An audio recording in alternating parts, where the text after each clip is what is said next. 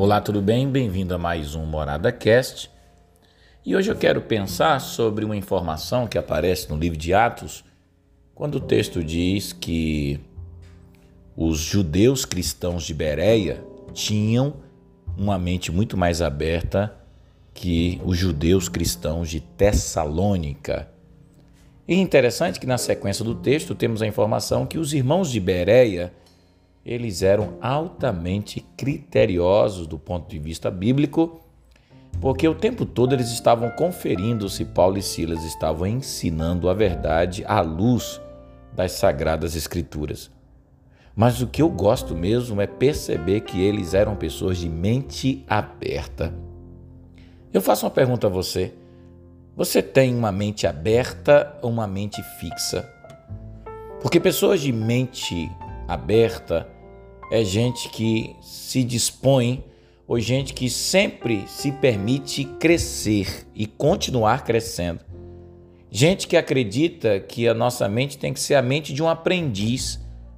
Gente que o tempo todo compreende que nós estamos em processo de formação espiritual, de desenvolvimento espiritual. Porque quando a nossa mente é fechada, ela se torna muito refém de certos paradigmas, de certas máximas. Ela se torna refém do passado, refém de certos dogmas, de certas doutrinas.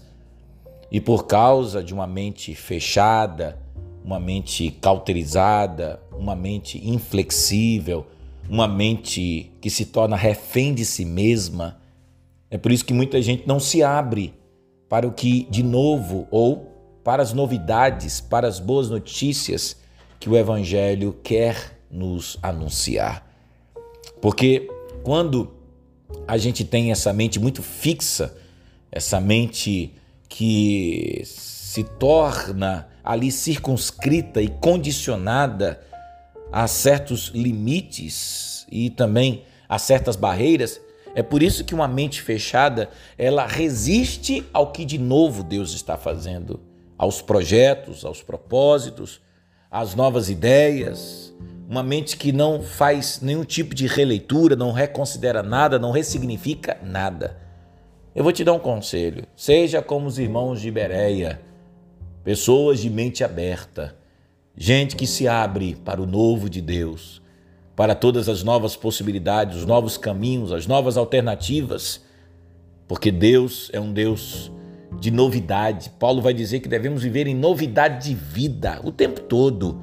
Gente de mente aberta, gente que acolhe muito bem o que de novo Deus está fazendo. Esse é o conselho que eu deixo para você hoje. Um abraço.